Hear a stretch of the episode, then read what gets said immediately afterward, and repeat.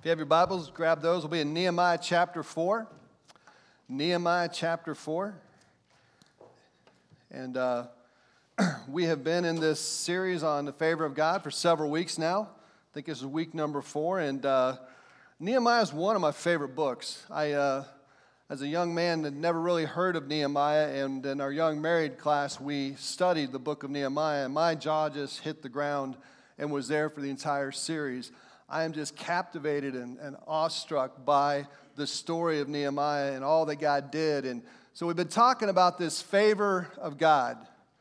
What, what does it look like to pray for and ask for the favor of God? What does it look like to come before Him with a broken heart and a humble spirit and cry out to Him and have Him hear your prayers? Nehemiah had heard word that the the walls of Jerusalem were still broken down and that the people uh, were unable to rebuild them, and uh, the city of Jerusalem was a disgrace to the nation of Israel, and his heart was broken. And he started to pray, and he started to fast, and he started to ask God, God, what is it that you want to do? And God laid on his heart, Nehemiah, I want you to rebuild the wall. And Nehemiah said, God, if I'm going to rebuild this wall, I need your favor to be upon me. And he asked and he prayed for favor of God with the sight of the king. And we talked the first couple weeks about what that favor looks like and the fact that having the favor of God in his life meant that he had supplies. He had a blank check from the, the king to take whatever he needed resource. He had letters to get him safe travel from there to Jerusalem that when he got to Jerusalem, he had the authority to rebuild these walls, and everyone had to go along with what he said because King Artaxerxes gave him that authority. When God's favor is on you, he starts to open doors and allow things to happen that wouldn't happen otherwise. I put in your notes, and we've had this there for several weeks. Living without the favor of God is like taking a trip without map or supplies. Living without the favor of God is like taking a trip without a map or supplies. It's like going to Florida but never seeing a map and knowing how to get there, and you're just kind of guessing on the way. And we know how men are. Men don't like to stop and ask for directions, and so chances are you're going to end up in California or Texas before you hit Florida. And taking off without God's favor is like taking off without supplies. Can you imagine trying to take a trip of that length without having gas money, without having reliable transportation? And yet, some of us go through life without asking for God's favor and without seeking God and following His direction. And quite honestly, we're wandering and roaming around life without a map, without directions, thinking we've got this figured out, thinking this is pretty cool. Wind in my hair, going through life, life is good, but we're frustrated because we don't know where we're headed, we don't know where we're going, and we don't know when we're going to get there. And our entire life is lived in frustration because we don't have the favor of God in our life. So, my prayer for us in 2020 as a church and for a community is that we would seek God with a broken heart and a broken, humble spirit and would find His favor, find His direction, find His leading and calling in our lives for 2020. Today, we're going to talk about God will fight for you. Last week, we talked about when you are in God's favor, that you will come under attack. And Tobiah and Sanballat had come up with a plan and they were harassing and, and claiming that they were going to attack the children of Israel and they were going to attack them and that they were going to kill them and that they weren't going to be able to do it. And we talked about all that that looks like. And if you did not hear that message, I encourage you to get online to Facebook Live or get on our website and look it up. It's on there and watch that. It's an incredible story of what it looks like to have this attack, to be under this attack. And the attack will happen physically, it'll happen spiritually, it'll happen mentally. And the attack will come from the enemy. And, and well, how do you do when you're under that attack? Well, today we're on the backside of that conversation where while you're under attack, what's going to happen? And how are we going to make it through? We just sang several songs that talked about God's love for us and talked about how that, that God says who we are in Him, that we are strong and we are able, And we think that we're weak and we think that we can't stand. And he says, I see something different in you. And as he is talking to the children of Israel, the Jews living there in Jerusalem, he starts to show them how he's going to intervene on their behalf, how he's going to fight the fight for them. As we look at this passage of Scripture, God reveals to them what it looks like. The, the crazy thing is that they're halfway through building the wall. They're only about 26 days into the build. And all of a sudden, they hit the mental wall. They hit the point where they're like, oh, I can't do this anymore. Constantly, people are coming up to him and said, Tobiah and Sanballat is going to kill you. The Arabs are joining them. You don't know when it's going to happen. You'll be building a wall and an arrow will hit you in the back. And you're just scared to death. And you're, you're looking down and you see all the rubble and you see all that's taking place. And you're just like, oh, this is too much. Halfway through, in only 26 days. It, this is, that is a miracle in and of itself. These walls are, are, are huge. Remember, I told you last week they're eight foot wide, a mile long, and uh, I think the final height is going to be around 26 feet. Um, they built higher on other kings, and later on in the history, they were, ended up being three miles long later on in, in history. But at this point in time, about a mile long, eight feet wide, 13, they're 13 feet high right now. That's incredible. And you think they would be high fiving and partying and excited and woohoo, look at us. And they're discouraged and they're defeated and they're scared. And Nehemiah stops and looks around and shares with them what God has laid on his heart. Nehemiah chapter 4, starting in verse 10, we're backing up a little bit. Last week we were in 10, 11, and 12. Um, we're going to back up there and then head on through. Nehemiah chapter 4, verse 10 says, Meanwhile, the people in Judah said, The strength of the laborers is giving out. They're giving a report to Nehemiah. And there is so much rubble that we cannot rebuild the wall. Also, our enemies said, Before they know it or see us, we will be right there among them and will kill them and put an end to the work.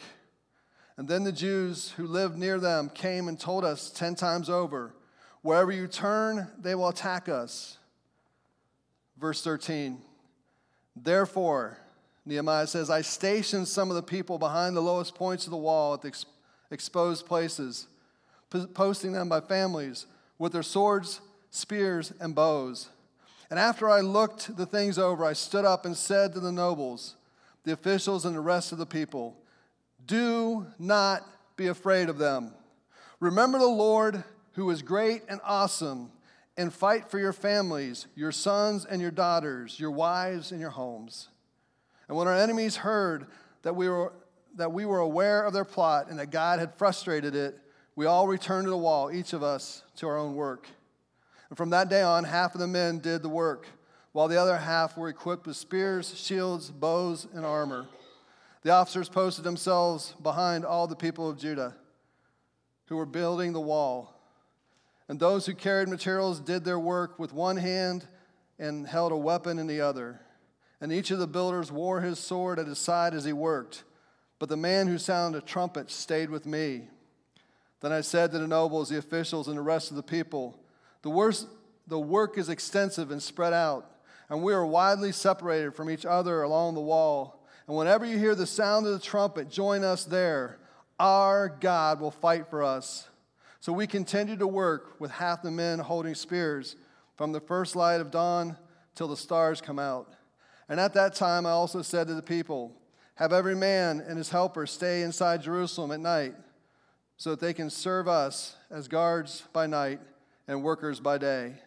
And neither I nor my brother, nor men, nor guards with me took off our clothes. Each had his weapons, and even went, and even when he went for water. Ooh, stinky, right?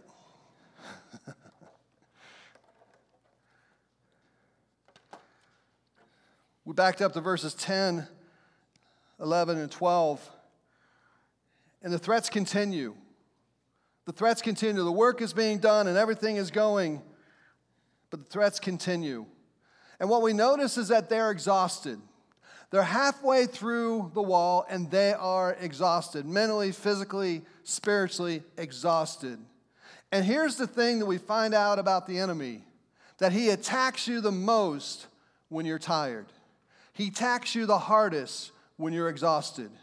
You ever wonder why you do some of the stupid things you do? And then you look back at it if you're, if you're honest. I don't know, if, do you guys ever get honest with yourself? And no, and, and you look back and say, why did I do this? I know better. I, I had no desire to do it the other day, and now all of a sudden I did this thing, whatever the thing is. And when you start to evaluate it, you realize there's a moment of tiredness, a moment of exhaustion, a moment of weakness, and the enemy whispered in your ear, and you said, okay, and did this thing, whatever this thing is. He attacks the hardest when you're exhausted. And these guys were halfway through the wall and they were spent. They were exhausted. They looked and they saw all the rubble. And, and that's funny to me because there isn't any more rubble now than when they started. It's not like someone brought truckloads of rubble and threw it down beside the wall. No one brought extra debris and threw it out there. It's the same debris that was there when they started. Matter of fact, it should be less because they took some of the stones reused them, cleaned them up, and, and put them on the wall. And so, actually, other than the wood for the gates that would have been burnt, there shouldn't be any more debris than was there in the beginning. Matter of fact, it should be less, maybe half. And yet, when you're exhausted, what's it look like? How am I going to do it? Have you ever noticed that when you get a good night's rest, that thing you saw before you went to bed that looked impossible in the morning was easily done? You ever notice that? You go to bed, you get a good rest, you get up, and those dishes are easily done. You just take care of them. Or maybe it's a job you've been working hard at, and you get up the next day and, and you're exhausted when you went to bed that night, and you get up the next day and you're able to keep going and you're able to work on that project and to finish it. The night before, you looked at it and you said, Man, I only got two more hours. If I just stick it out, I can do it, I can do it. And you can't do it. You're too exhausted. You try, but you can't. The rubble isn't anymore, but it feels like it is. And they looked at the rubble and they looked at all that was there and they, they were just distraught. And they were in the mode of wanting to give up. Verse 12 says, They made matters worse that the Jews living outside Jerusalem kept adding to their fear. Nehemiah's getting fed up. He's like, 10 times over, they keep coming up and telling us that you're going to die. They're going to come and kill you. You ever have someone just won't stop nagging you? Everyone's looking at their spouse. No, I'm not talking about that. Right? you ever have someone who just keeps telling you it ain't going to work? Ain't gonna happen. Ain't gonna fix it. Ain't gonna, ain't gonna be able to finish it. You ain't gonna make it. They're gonna kill you. And you're just like, oh, you're so done with it. You're over it. You're just like, guys, shut up. Either kill me or shut up, because I've had enough. I mean, just quit numbing me to death. Quit gnawing at you. Remember we talked last week about the bully has no teeth and they're just gnawing at you? Quit gnawing at me, man. I just either kill me or shut up. I'm tired of hearing it. And they're at this point where Nehemiah's like, man, there's just over and over and over. Enough already. And the people are in this position where their hearts are broken. They feel like they can't go on because the attack is so heavy. And then, verse 13 in your notes. Uh, but don't be afraid that God will fight for you. Don't be afraid, God will fight for you. Therefore, I stationed some of the people behind the lowest points of the wall the exposed places, posting them by families with their swords, spears, and bows. They're complaining, they're hurting, they're exhausted. He says, I'm going to call an emergency move. We're going to put protection there and just, I got to have time to evaluate the situation. And he puts people there to make sure that everyone's okay, and he steps back and he looks at what's going on. Verse 14 After I looked things over, I stood up and said to the nobles, the officials, and the rest of the people, Don't be afraid of them. Remember, isn't that, isn't that awesome? Guys, don't be afraid because I want you to remember who God is. I want you to remember what God has done. I want you to remember what God is capable of. Remember, guys, that God will, is a God who loves you and cares for you. He is great and awesome, and He will fight for your families. He will fight for your sons and your daughters and your wives and your homes. Number one, don't be afraid. God will fight for you. In this moment, when you're going through these tough situations of life, whether it's something in your marriage, whether it's something in your work, whether it's raising your children, whether it's your neighbors, whether it's the country we live in, whatever you're going through, understand God is able to fight for you. And He will fight for you, and He'll fight for your sons, He'll fight for your daughters, He'll fight for your wife, He'll fight for your homes. Guys, don't be afraid. I know they said they're going to bring swords and they're going to sneak up on you, and they're going to attack you when you least expect it. Don't be afraid. I've got this. What would happen in our lives if we stopped being fearful of the enemy because we knew that God was able to deliver us? What would our lives look like if we stopped being scared of what might happen because we know who's sitting on the throne? Is our God bigger and badder than them? Yes.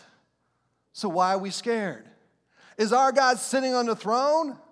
Yes. So why are we scared? Is God sitting up there biting his fingernails? Oh no, Tobiah and Sanballat are so tough. No, no. You are, he's not. He's not afraid. He is capable. And so don't be afraid. Our God will fight for you.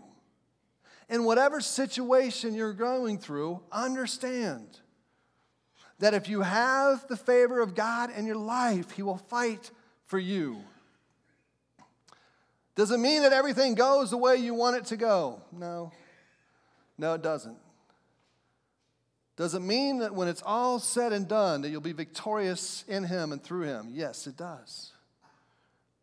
Whether that victory is in eternal life or whether that victory is here on this earth or whether that victory is in the moment, we don't know.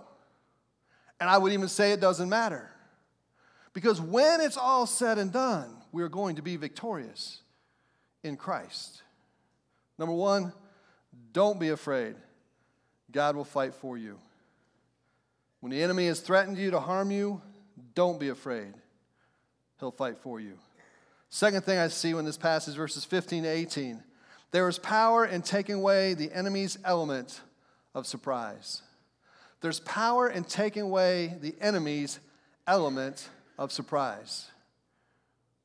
The one good thing of the nimby nosed neighbors who kept coming and telling him that they're going to attack you, going to attack you, going to attack you, is now that you know the threat, now that you know what's coming, you can do what? Prepare yourself. The worst thing is when you don't know something's going to happen and it happens and it takes away your breath. You don't know something's going to happen and it knocks you off guard and, and takes you by storm. Takes you off your feet and you're laying there like, oh. In football, there's this thing called the crackback block. I was a little guy when I played. I weighed, you wouldn't believe that now, would you? I used to weigh 135 pounds when I was a senior, 5'11, 135 pounds. I was a little tyke. And I played wide receiver, and uh, I couldn't catch the ball very well. I blame the quarterback because he couldn't throw very well, but I don't know which is real. Here's the thing when I would be playing, my favorite play, and it was, it was legal when I played, was a crackback block. Because I, at 135 pounds, could hit another guy who weighed twice my weight and take him off his feet and knock him on his tail. And I loved it. It was the coolest thing. When you're watching film and someone does one of those blocks, everyone in the room goes, ooh, ah. right? I mean, it's just, whoa, check it out. Because the guy doesn't know what's coming. He's running down and he's, he's looking at the runner and he's going to tackle him. And all of a sudden, out of nowhere, you come and hit him blindside and knock him on his can. And he's like, oh. But see, if he knows you're coming and he weighs twice as much as you, what happens? he knocks you on your can, right? The element of surprise, once it's gone, that guy who weighs twice as much as you is not afraid of the block that you're going to set. He's not afraid at all. And what happens with these guys is now that they know the element of surprise is gone, now that they know that attack is going to happen, they got nothing to be afraid of. And matter of fact, it says that because God took away their threat, that they were frustrated. That once again, God intervened on their behalf, and now Tobiah and Sanballat are frustrated. Their element of surprise is taken away, and the enemy is losing his chance to attack. It says there that we all return to the wall, each to our own work. When God had frustrated their plot, they all went back to work. Before this, before the prayer, before Nehemiah had stopped and take, taken a look at what's going on, before he had set up the reinforcements on the lower part of the wall, the thought of all of these Jewish men and women was, oh no, we're not going to make it. Oh no, they're going to kill us, and this wall isn't going to be finished. I'll die for a good cause, but I will not die so that this wall can't be finished. I, I, it makes no sense. I don't want to be a martyr. I, that makes no sense to me. And so before this moment, they were afraid and they were ready to stop and they were ready to walk away. But now, after Nehemiah's prayer, now after Nehemiah's taken time to look at the situation and start setting up reinforcements, and now that God had stopped their plans, it says we all went back to work. What was about to stop and what was about to end and what wasn't going to make it now all of a sudden is going to happen. That marriage that's on the rocks, God is rebuilding it, reinstating it. That relationship that is broken, God is healing it and rebuilding it. Those moments and situations where you thought it can never happen, God is intervening on your behalf and favor is starting to take over and the enemy is starting to walk away. Last thing, and we'll close with this verses 19 to 23. Number three, stay united, for you are not fighting alone. Stay united, for you are not fighting alone. My God is going to fight for you. He said, when I want you guys, this is a long distance, this mile. We're spread out a mile around this city, and you guys are spread out. I want you to have a trowel in one hand and a weapon in the other, and I want you to get to work. I want half of you to stand guard with your weapons and the other half to work. And guys, listen, because we're spread out, if things get tough, I'm to blow the trumpet. And when I blow the trumpet, I want you all to run to where that trumpet is, and we're to fight. And then he says this other these other words I will blow the trumpet, and wherever you are, you'll come and join us. Verse 20, and our God will fight for us. Our God will fight for us.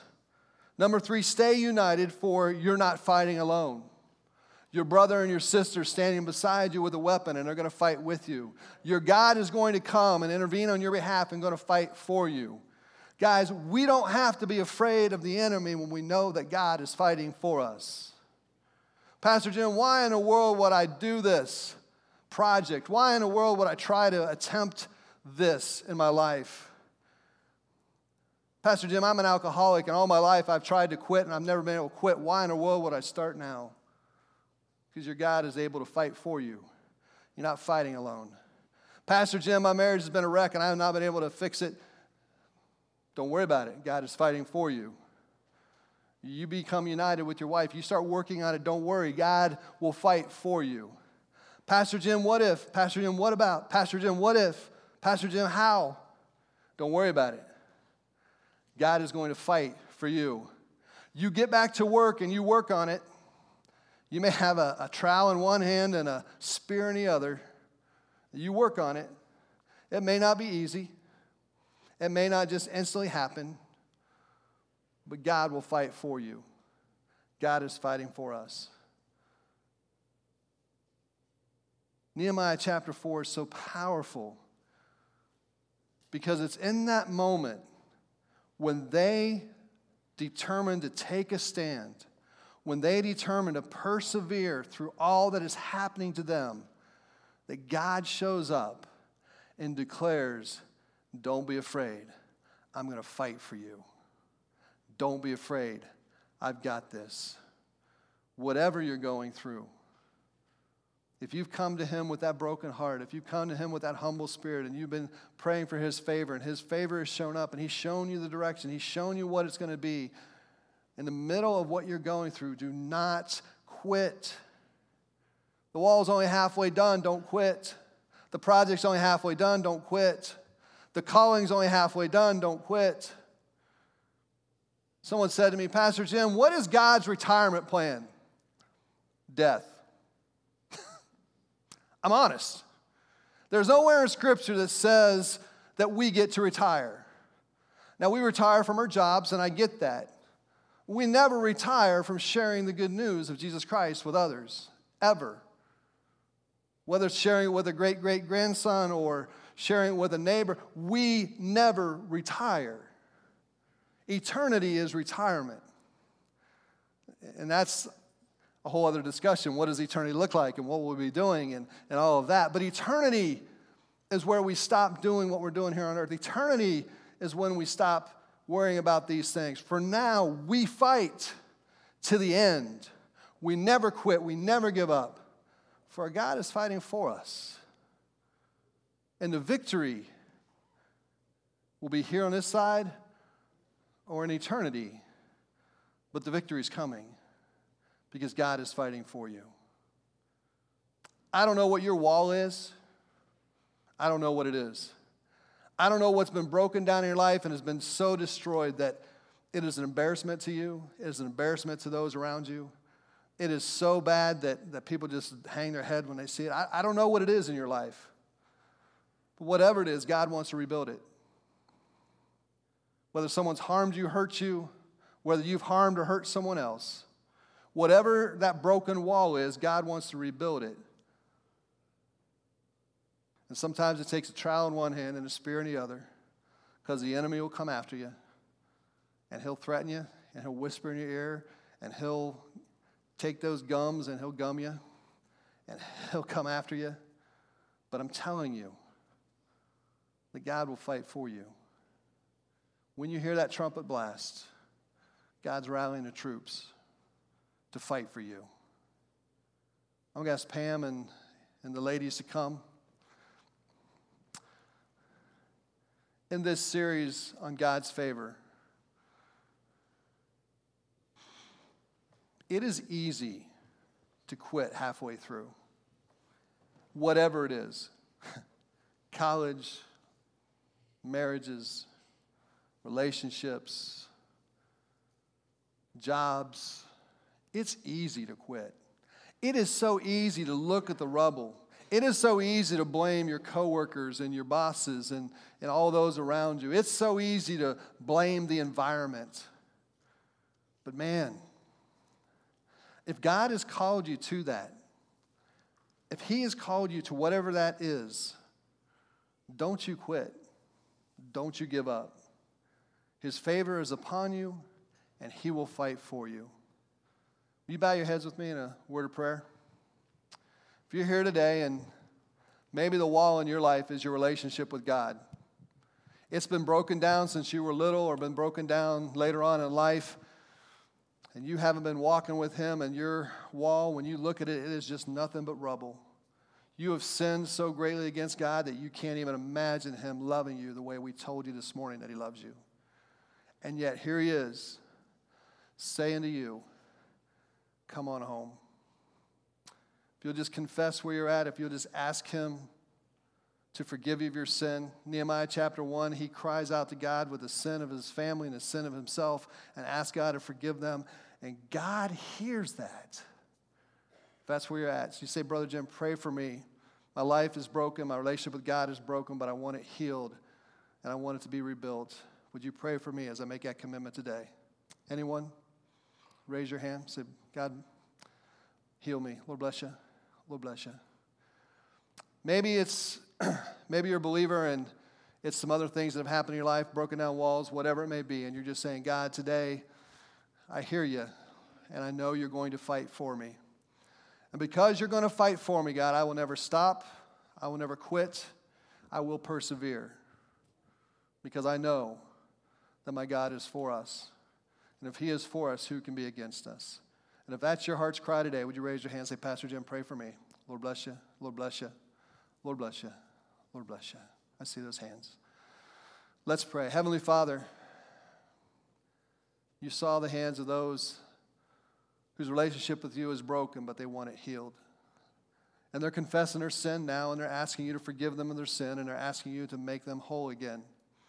And Father, you promise that you will heal them, you will repair them. Father, you said by Jesus' stripes we are healed. Father, I believe that's spiritual healing of our salvation. And so, Father, I pray for those hands that were lifted, for that healing to take place right now, for that wall to be rebuilt, and that relationship with you to be strengthened and to be all that you desire it to be. Father, for the rest of us that have raised our hands saying that we have broken walls, we have areas in our life where we want to quit or give up, and you've commanded us to, to keep on going on. That we see your favor, we know your will and desire your plan, and, and Father, we're committing today that we won't quit. We will persevere, we will not stop. We will fight the fight you've called us to do. That, Father, we realize that all around us are hurting people who need to know and hear the love of God. And we're here today to say, by your grace and by your might, we will fight that fight. We will take that walk. In Jesus' name we pray. Amen.